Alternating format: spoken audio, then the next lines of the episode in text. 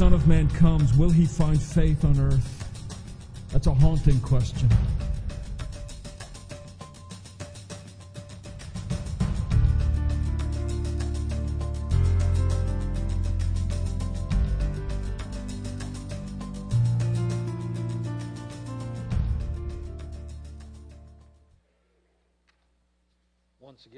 Trust you have your text open before you to Galatians chapter 3, verses 15 through 26.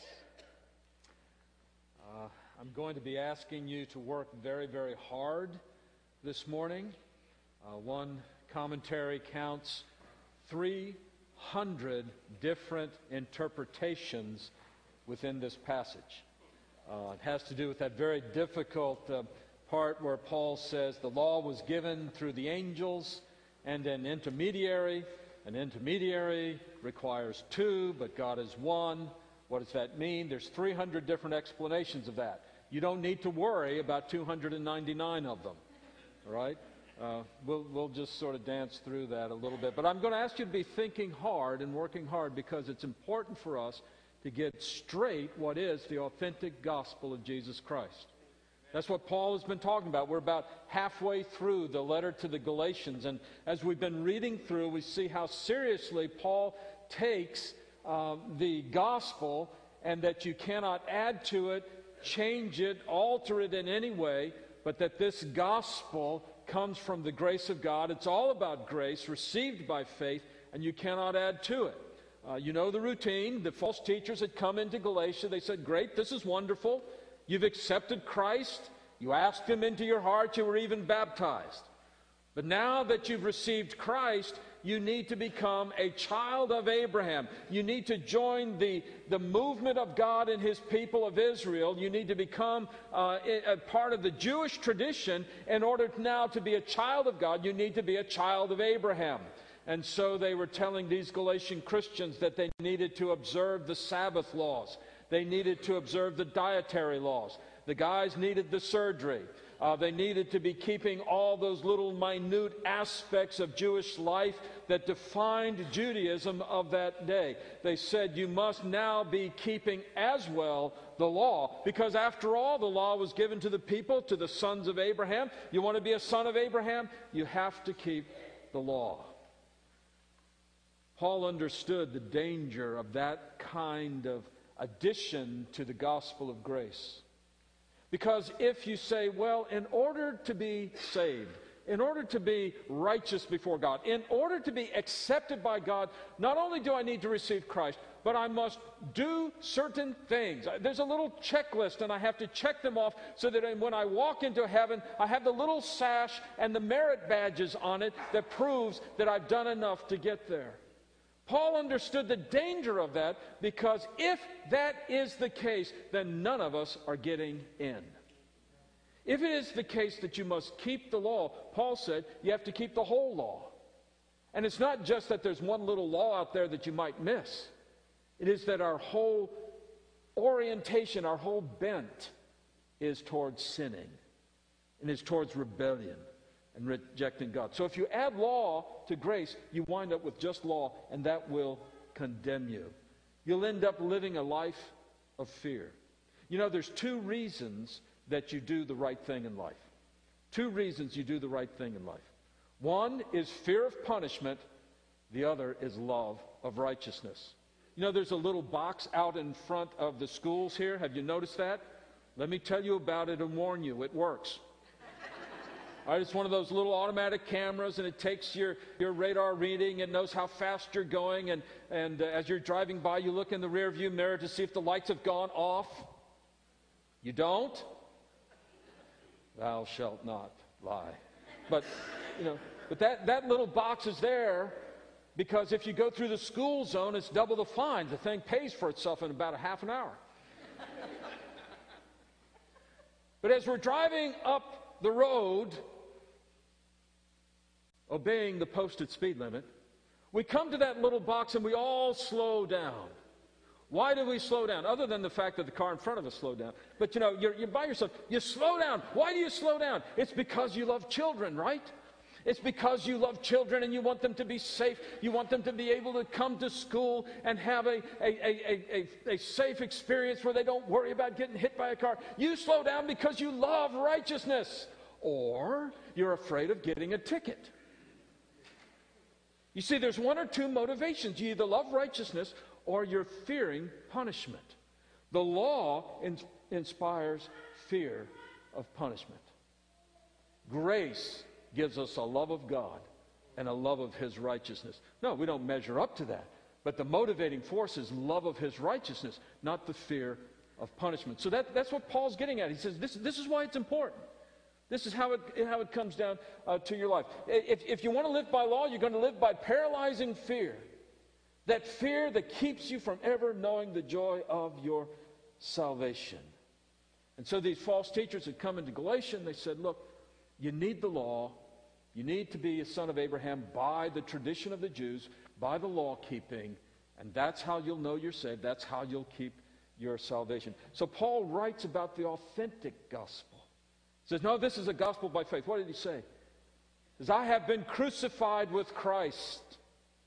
He says, I'm, I don't live anymore. Christ lives in me. The life that I live, I live by faith in the Son of God who loved me and gave himself for me. That is the authentic gospel. That is the gospel that Paul is writing about. And so, as, he, as he's coming now into chapter 3, we saw this uh, uh, for the last several weeks. Paul's writing to folks who've been hearing from the false teachers you need to be a child of Abraham, son of Abraham. You need to be a child of Abraham in order to be a child of God. And so Paul almost says, well, okay, but let's think about what that means. If you're going to be a child of Abraham, how does that really happen? You see, Abraham received a blessing from God. God did a mighty work in Abraham. He brought this guy out of the Ur of the Chaldees. Google it. He brought him to a land that he would show him, blessed him, preserved him, and then a mighty nation arises out of Abraham for thousands of years, preserved and protected through the ups and the downs of their wandering through history. But they arrive here at the first century as the people of God, the sons of Abraham. God had done a mighty thing in Abraham. And so the question is how can I get in on that? How can I get in on what God did in Abraham? How can I experience the blessing that God was giving to Abraham? How can I do that? And the false teachers had an answer. They said, well, you do it by keeping the law. You do it by, by uh, taking the commandments of God, making them a part of your life. If you keep all of them, you're son of Abraham, child of Abraham. Therefore, you will enjoy the blessings of Abraham. Paul says, not so fast. Think about what really happened. God spoke to Abraham before Abraham ever did a thing. God promised Abraham a blessing before Abraham had ever done anything worthy of being blessed. In other words, the blessing of Abraham came to Abraham because God promised it to him not because Abraham earned it. And so Paul said, Look, these guys have the wrong connecting point. They want to connect to Abraham some 400 years later at Mount Sinai with the giving of the law. You really need to uh, uh, uh, connect with Abraham at the giving of the promise when God started the whole thing moving and started the whole thing rolling. So it's not by the giving of the law, but it was by the promise of blessing that you connect with Abraham. So that, that's the sweep of the chapter. We're in the midst of that as he's developing that. Now, put your thinking caps on, and we're going to read through the passage. Try to see what Paul has here. Verse 15 to give a human example, brothers, even with a man made covenant, no one annuls it or adds to it once it has been ratified. Now, I, we don't need to get into the legal technicalities of yes, a contract can be amended. Yes, both parties can agree and they can change it. Yes, there's it. But here's the basic idea a contract isn't fluid, It is, it is set. In fact, in the first century, if you wrote a contract or a testament, you would write it down on a, on a, on a piece of uh, parchment or papyrus, and then you would roll that papyrus up and you'd take the roll, you'd fold it at each end, then you'd wrap string around it, tie knots on the string, do that between five and seven times, pour sealing wax on top of the knots, and that was the contract. You couldn't get in. After a while, people looked at it and say, hey, what's in there? I don't know, we can't get in. Well, you wrote a summary on the back of it. You know, it said this is a contract that says this, this, this, and that. Okay. Someday remind me to explain how that relates to the book of Revelation. But in essence, this is what Paul is talking about. Saying a, a, a contract, a testament, a covenant, an agreement is set. You, you don't just change it willy nilly. Years ago, we had a guy, he handled our uh, air handling system, the air conditioner, down at the old building where Best Buy is now. And uh, this guy had a novel theory of contracts. Uh, one time he came, he did some work, and he charged us. And I saw that the labor charge was higher than the contract price. I pulled out the contract, being a legal scholar, and I showed it to him, and I said, Look, you know, here's the price of labor. He said, Oh, well, I changed that. He took it out of my hand, scratched out the old number, wrote in the new number, handed it back to me. I think I had a case. I'm not sure, but I think I had a case. Well, we let it go and we let him go. That's what Paul's talking about. He says, you know, you, you get this covenant, you get a, this agreement. It's not a willy nilly thing, okay? It's got substance to it. And so he says, you know, think about it this way. In essence, in essence, a man made covenant, uh, you, you don't just change it. Now, the promises, this is verse 16, the promises were made to Abraham and to his offspring. It does not say to offsprings, but are many but to one offspring, which is one. That is Christ. See, Paul says, look, when God made this promise about the blessing, he didn't say, Abram, I'm going to bless you, and a bunch of offsprings are going to be the channel of that blessing. See, if that were the case, if it was plural, you're with me here. Okay. If that were plural, it means that the blessing comes by matters, uh, simple matter of uh, genetic code of biological descent. And so by the time you get to, um, say, uh, the first century here in Galatia, you say, well, the blessing comes to the offsprings, plural, and so it comes to all these this plurality, all these, these Jewish folks, and you need to be one of them before you get the offspring, uh, the, the blessing. And so, in order to know the blessing, you have to be one of the offsprings, plural. He, Paul says, it wasn't offspring. Go back, read your Bible. God said, I'll bless you through the offspring, singular. And we are led to believe, because the Bible teaches us, that refers to Christ. Through one, through Christ. And so you don't share in the blessings of Abraham by being one of the offsprings. You share in the blessing of Abraham by being in the offspring that is in Christ. That's what he's setting up here. He's saying, look, and when, when God made that, he made that, that covenant, he made that promise to uh, Abraham, and it was all on the basis of a promise and on the basis of, the, of this grace, the promise of Christ. Now, this is what I mean, Paul says in verse 17. This is uh, what I mean. The law, which came 430 years afterward, does not annul a covenant previously ratified by God so as to make the promise void. He's saying God doesn't change his mind. No. It, it's, it's, not as though God said, you know, Abram, I, I think I'm going to do this blessing thing through the offspring. No, changed my mind. I think I'll do it by law instead. God is one. We'll see that in a moment. And so the working of God is uniform, it is the same throughout his working with folks in history. It's not like he has plan A, plan B. You, know, you can be saved either under the grace plan or the law plan. Uh, you know, depending on how many dependents in your household. No, there's just one plan. He says God promised grace through the offspring. That's where the blessing would come. And so the giving of the law doesn't break or terminate the previous agreement. So that's still in place. So it doesn't uh, annul the covenant. Verse 18 For if the inheritance, that is the inheritance of the blessing, you know, you, you don't become one of the heirs of the, of the blessing of Abraham. If the inheritance comes by the law, which is what the false teachers are saying, it no longer comes by promise, but God gave it to Abraham by promise. See, there's two key words we've encountered so far. And, and if you want to think about how, where we're going with this, the two key words one is offspring, singular. We've always been talking about Christ. That's what Paul's getting at. It's always been through the promised offspring, singular. It's always been through Messiah, always been through Christ. The second uh, word there is the word promise. It's always been by promise. It's never been by performance. It's never been by keeping the law. So, through Christ, by the promise. This, this is what he's, he's talking about. We're to verse 19 now. Anybody need an aspirin yet? I mean, I, I told you that, this passage will work you over, but uh, hang in there. Why then the law? No, if, if it came through the promise to Abraham, why did he give the law? What's going on there? Why then the law? Paul writes it was added because of transgressions. Now, that word transgressions is a um, word that uh, refers to the specific violation of defined sins, if you will.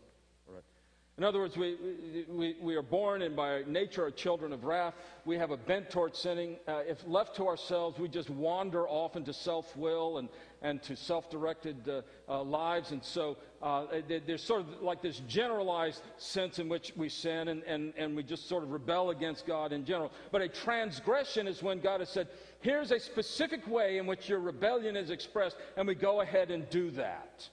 So he said the, the law is given so that we know exactly what it is that we are doing that connects us to our sinful uh, estate that, that, that highlights that. In other words, the law is like a, like a floodlight. You turn it on and it puts our sin in sharp relief. You can see it, you can define it, you can diagnose it. That's what the law does. It brings it into sharp uh, contrast with the righteousness of God. So, why the law? It was added because of transgressions until the offspring should come to whom the promise had been made. Reference to Christ again. And it was put in place through angels by an intermediary. Now, intermediary implies more than one, but God is one. All right. This, is where we get 300 different interpretations. It, it, it, it essentially boils down to this, and we'll let somebody else work this over later boils down to this the law was always sort of a, um, a filtered experience of God, if you will. The law was not the total thing, Christ is. Christ is the immediate presence of God. He is the mediator between us and God, but we are dealing with God, the Son of God. The law is, um, uh, it, well, he, he says here, given by angels, uh, we read that also in the book of Acts and the book of Hebrews. Uh, and that the law doesn't have the immediacy of it. The law points to Christ, the law points to grace, the law indicates that there's something beyond itself.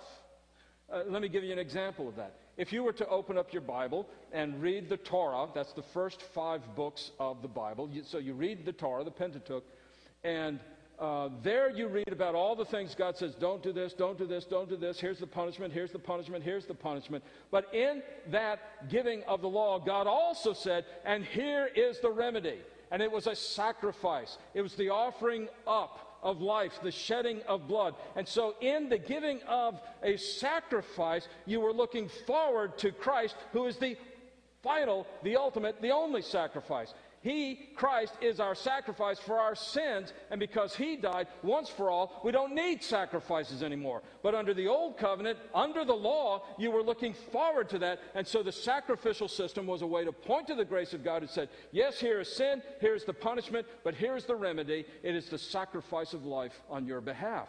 And so that is fulfilled in Christ. And so what the law points to Christ actually is. And so that, that's the sense in which, in which we're, we're taking these verses.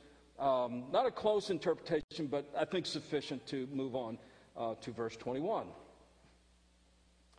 Is the law then contrary to the promises of God? Well, of course not. Certainly not. For if a law had been given that could give life, in other words, if there was a competing salvation here, If there was a competing salvation where, well, you might be saved by the grace of God, or you can be saved by keeping the law, he said, if there was ever a law given that could give you life, then it wouldn't be, it wouldn't be grace anymore. How, how does he phrase it? If a law had been given that gives life, then righteousness would indeed be by the law. But the scripture imprisoned everything under sin, so that the promise by faith in Jesus Christ might be given to those who believe. So here's what law does law says, yes, you are a sinner in need of grace. Here's what Christ does Christ says, uh, Here is the grace of God in my shed blood for you on the cross.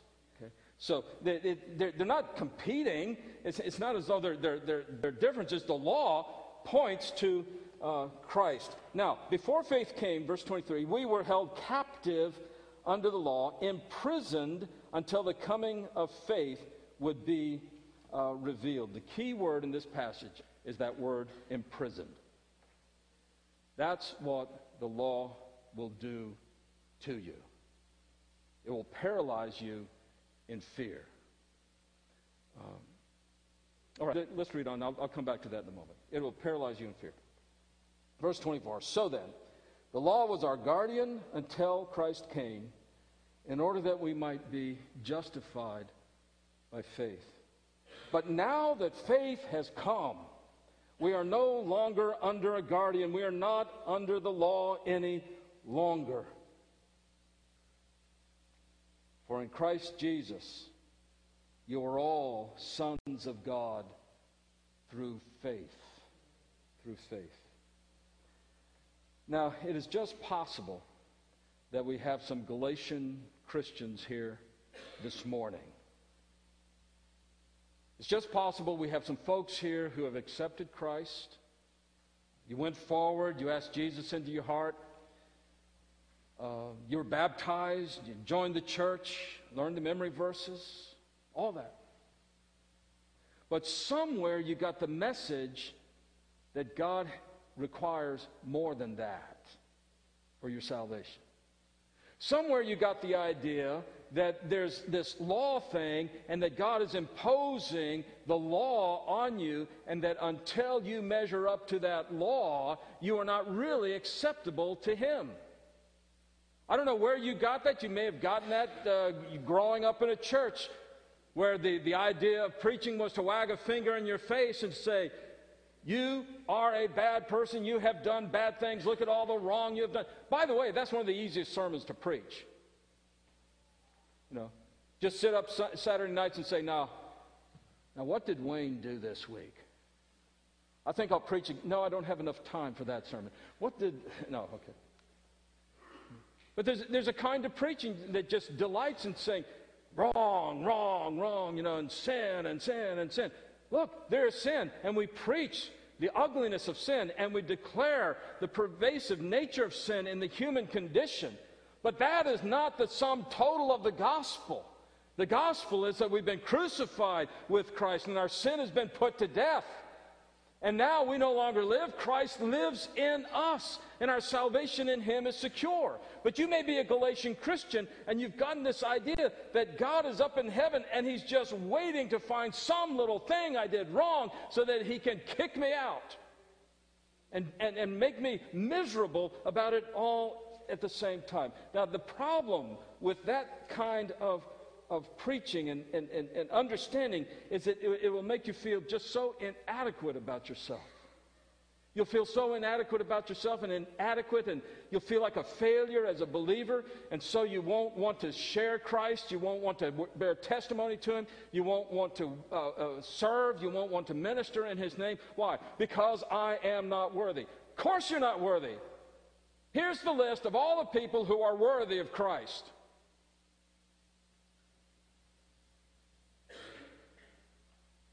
But you get this law idea, and then you go to church and you say, wow, that person must really, they're doing it, they're fine, God loves them, God loves them. I guess God can't love me because I'm not this superior sort of Christian that the finger wagging preacher told me I ought to be. And that is a distortion of the gospel.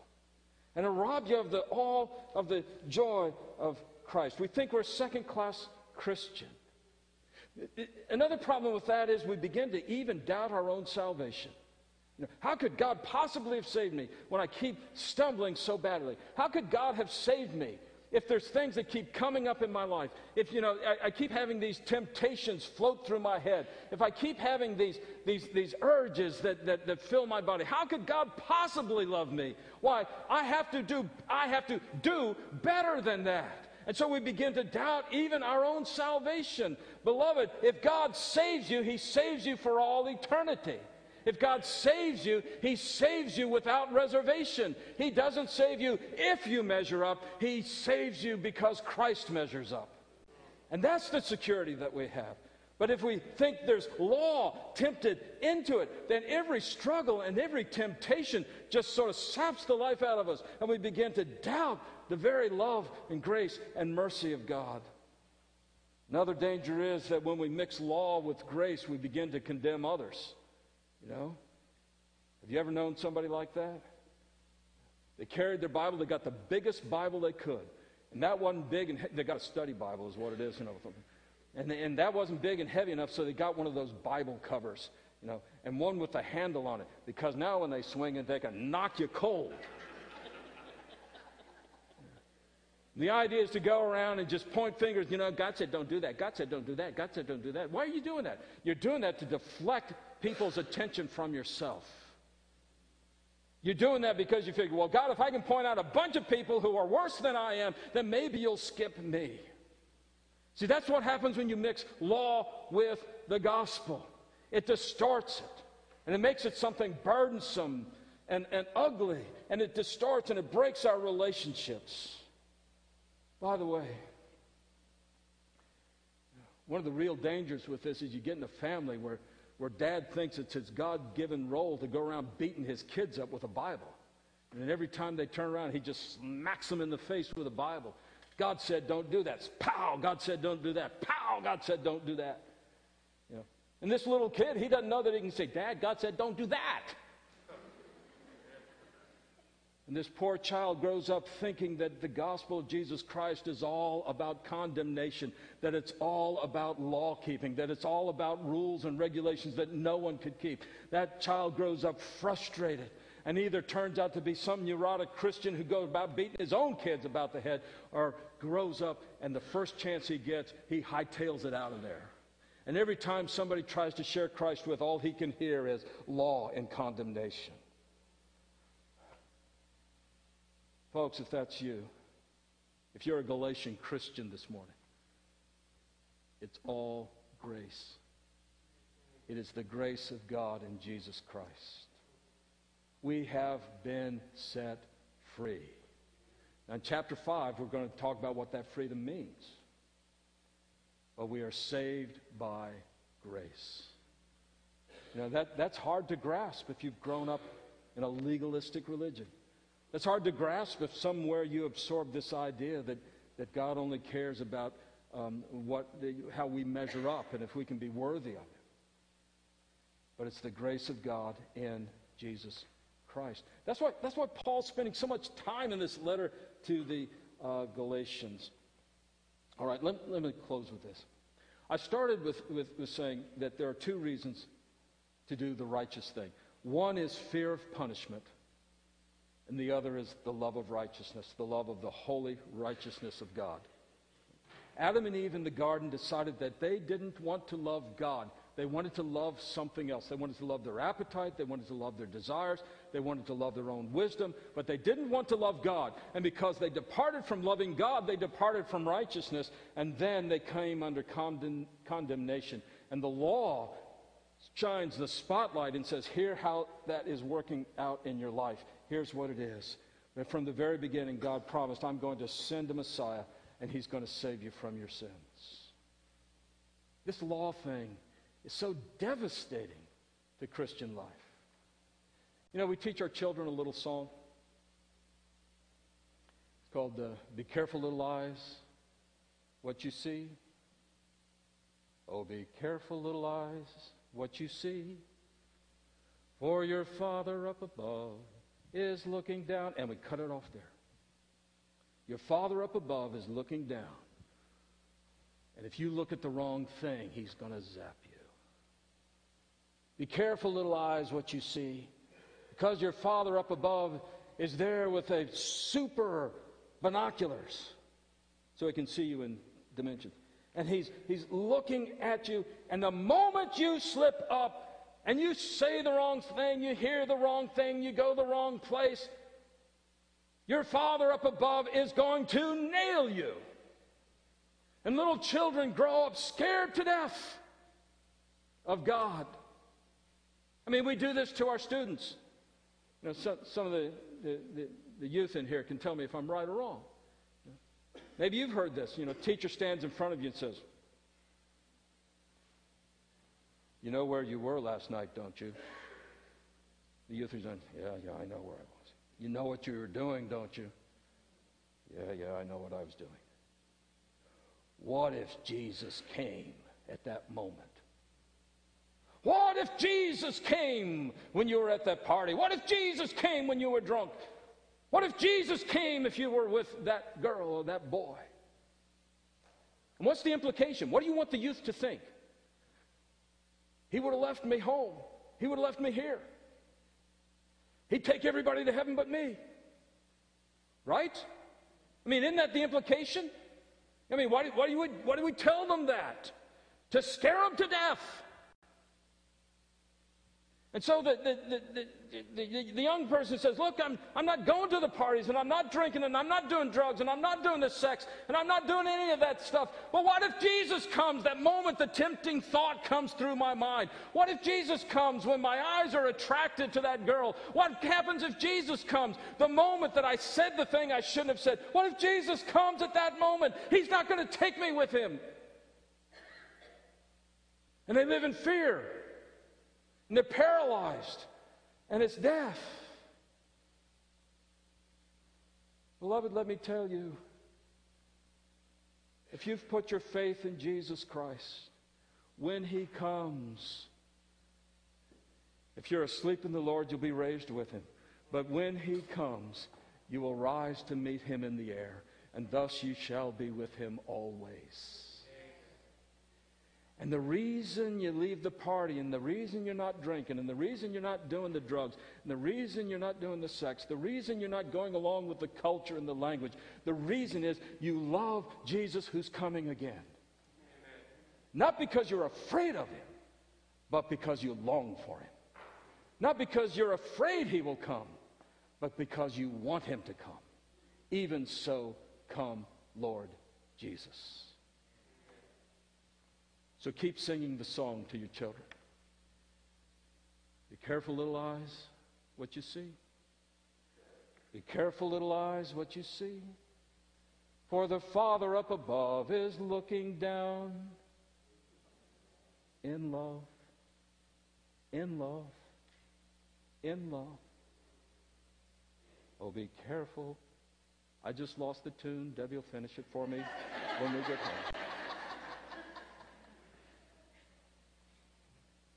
Let them know the Father up above is looking down in love and in grace and in mercy and in compassion. That is the authentic gospel. Law shows us our need. So, so these words the offspring Christ promised we're imprisoned in the law, but we are set free by the gospel of Jesus Christ. Bow with me in prayer, please.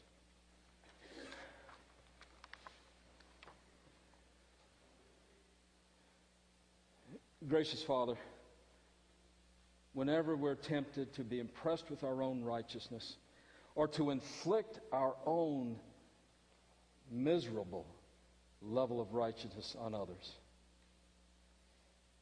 Father, break us, turn us heavenward, send your Spirit set our eyes on Christ. Father, I'm praying for folks in this room. I'm praying for that person who does not know Jesus. Let your Holy Spirit come and bring that grace that leads to the confession and the conversion.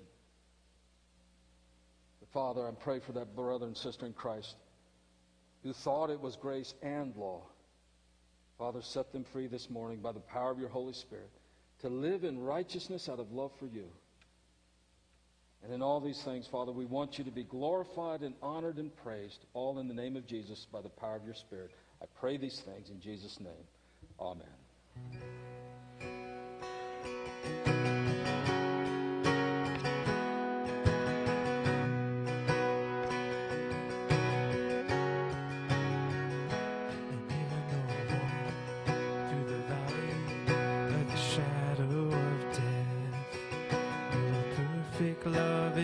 Casting out.